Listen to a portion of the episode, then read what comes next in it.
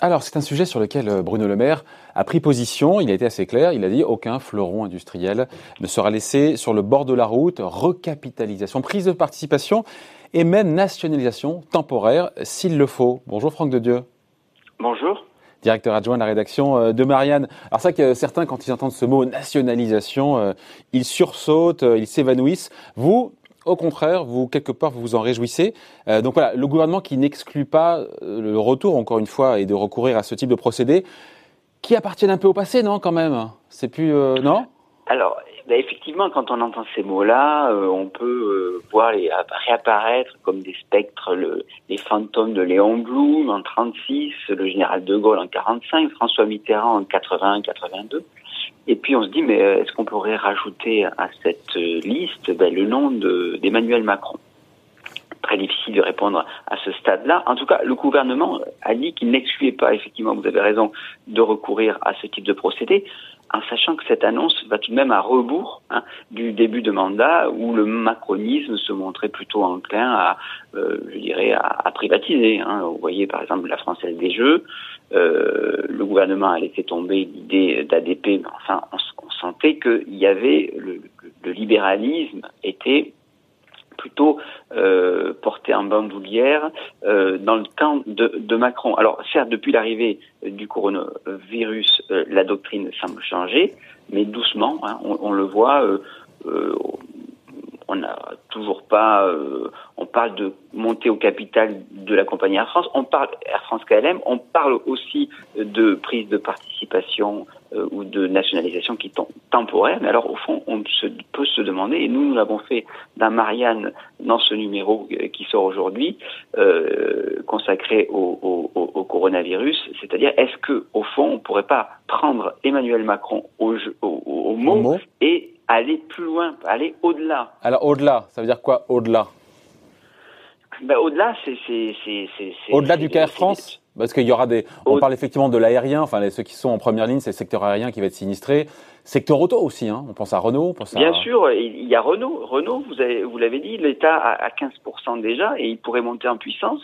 Euh, D'abord, le, constructeur n'est pas tout à fait en forme, on le sait, et puis l'État, il est déjà venu au secours de PSA Peugeot euh, au, après la crise de Lehman Brothers, rappelez-vous.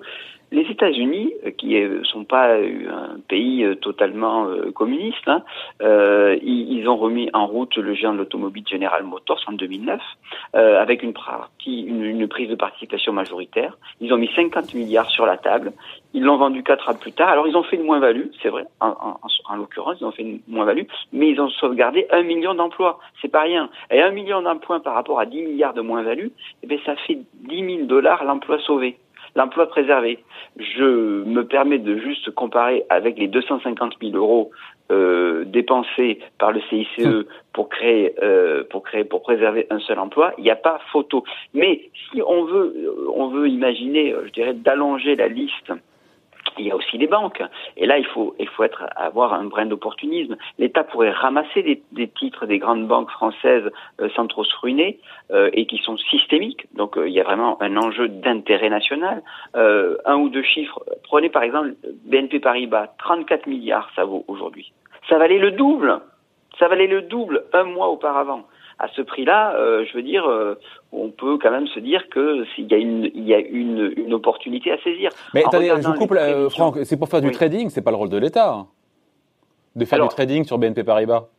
Alors, il ne s'agit pas de faire du trading, il s'agit de se dire, au fond, euh, il y a peut-être une occasion de ramasser des titres pour pas cher. Après tout, on peut sauver des, des, on peut sauver des actifs, mais on peut le faire aussi en faisant une bonne affaire. C'est au bénéfice euh, des, des deniers de la République. La BNP, par exemple, aujourd'hui. Mais BNP demande rien aujourd'hui. Non, mais BNP demande rien. Oui, aujourd'hui, mais demain. Mais demain, euh, si vous voulez, si vous me laissez poursuivre sur mon idée d'opportunité boursière, c'est qu'aujourd'hui, elle se paie cinq fois ses bénéfices. Alors vous pouvez vous me dire, David, pourquoi elle se paie cinq fois ses bénéfices? Pourquoi il y a un tel délaissement? Eh bien parce que les marchés craignent une chute des banques systémiques. Et donc, ils appliquent une décote. Alors vous allez me dire, oui, mais c'est risqué, les banques font du trading, l'État fait du trading, est-ce que c'est normal? Euh, ce qui a, ce, ce, pourquoi elle se paie que cinq fois ses bénéfices, il y a quand même des bénéfices qui sont attendus. Cinq fois. Habituellement, les banques n'ont pas, n'ont pas du tout ces ratios-là. Eh bien, c'est tout simplement parce que on peut se dire que la présence de l'État a rassuré les marchés. Il y aurait une sorte de garantie bancaire. Et donc, à ce titre-là, eh bien, le titre remonterait mécaniquement parce que l'État... Ah, donc, il y aurait une espèce de coup double? Et c'est ça, il y aurait une espèce de coup double, c'est-à-dire à la fois, de coup triple, si vous me le permettez. C'est qu'à la fois, on peut faire une, l'État peut faire une, une euh, de bonnes affaires euh, boursières, financières. À la fois, il y a quand même l'idée de rassurer les marchés. Hein. Euh, et puis aussi, euh, tout de même, dès lors qu'il s'agit de risques systémiques, euh, quelque part, d'agir pour l'intérêt national. Euh, moi, je trouve que c'est assez séduisant. Ouais, sur le papier, c'est vrai que ça, peut paraître séduisant. Il n'y a pas beaucoup d'idéologie derrière tout ça? M'en voulez pas, je vous, je vous, le dise comme ça. Hein. Non, non, mais pas du tout. Mais, ah, mais je crois pas. Je ne crois pas. Encore une fois, je pris l'exemple américain du temps de la présidence Obama, le Trésor américain. Eh bien, euh, il, il, a fait la même chose avec AIG. Alors, effectivement, euh, AIG était avec avait une lourde responsabilité dans la crise euh, des subprimes. Il avait fait un aller-retour et il avait, il avait, il avait euh, gagné 23 euh, milliards de dollars. Alors, c'est vrai que, comme je vous l'ai dit, en situation de crise, les, les boursiers eux-mêmes en appellent au, retour de l'État pour sécuriser les actifs. Et, c'est finalement tout le contraire de l'idéologie. c'est tout le contraire de ça. Il suffit de demander. Le, moi, je crois je crois, sans vouloir être euh, sophiste, c'est que le, fait de dire non, l'État ne doit pas intervenir, l'État doit absolument, est un mauvais gestionnaire, etc., par principe, c'est de l'idéologie. Euh, il faut tout simplement, je crois, euh, ben, appréhender les choses de façon très pragmatique, au cas par cas.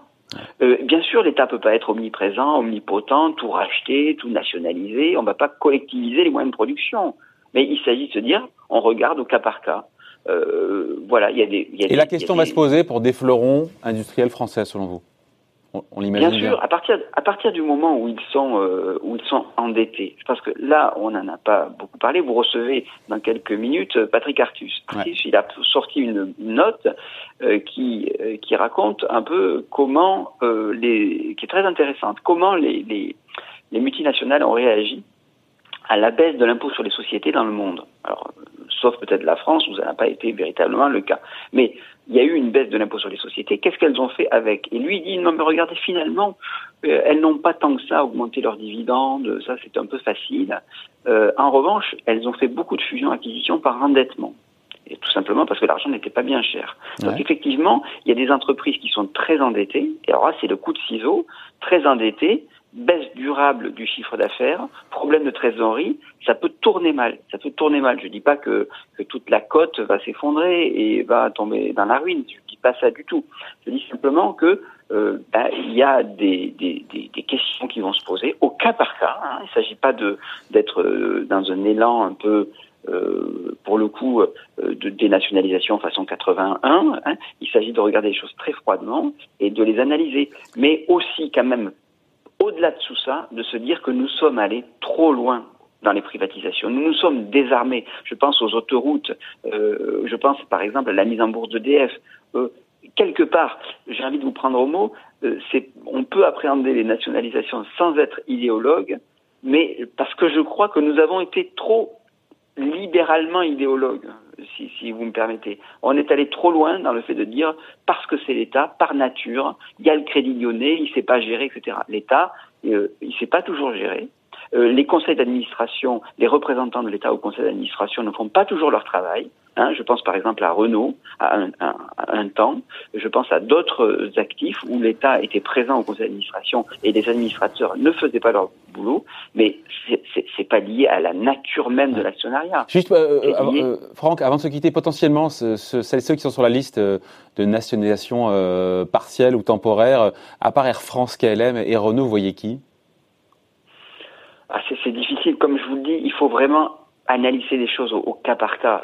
Ça dépendra de la poursuite de la crise, ça dépendra des questions de trésorerie, ça dépendra évidemment du cours de bourse. Ça m'est très difficile, de, de, en toute modestie, de, de, de vous euh, de, de, dire voilà, c'est vraiment un sujet euh, qui concerne euh, des, des, des, analystes en vérité. C'est que euh, justement, euh, si on ne veut pas être idéologue, si on veut regarder les choses de façon pragmatique, il faut voir que tous les cas sont différents et que à partir du moment où ça, ça a un contenu, je dirais systémique, eh bien, il faut se poser la question. À partir du moment où on peut sauver des emplois par milliers, eh bien, il faut se poser la question. Mais vous faire une liste comme ça, je ne crois pas. En revanche, c'est quand même le boulot de Bercy.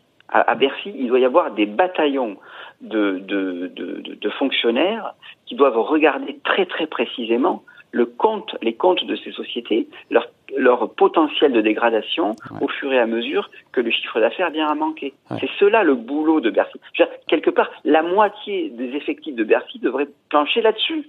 Enfin, au moins à la direction du Trésor.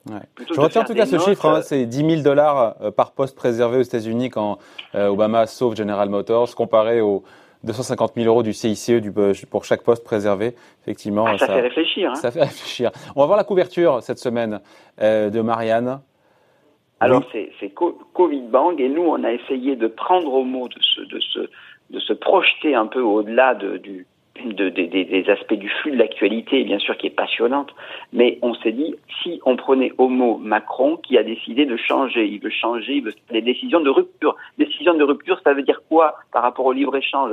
Ça veut dire quoi par rapport aux nationalisations? Ça veut dire quoi par rapport au service public Nous l'avons pris au mot et nous lui avons dit, finalement, voilà ce que nous, très modestement, nous pensons comme étant véritablement un discours de rupture qui, il faut bien le dire, irait à rebours de son programme électoral, de son programme euh, de 2017. Y aura-t-il un avant ou un après cette crise sanitaire pour le président?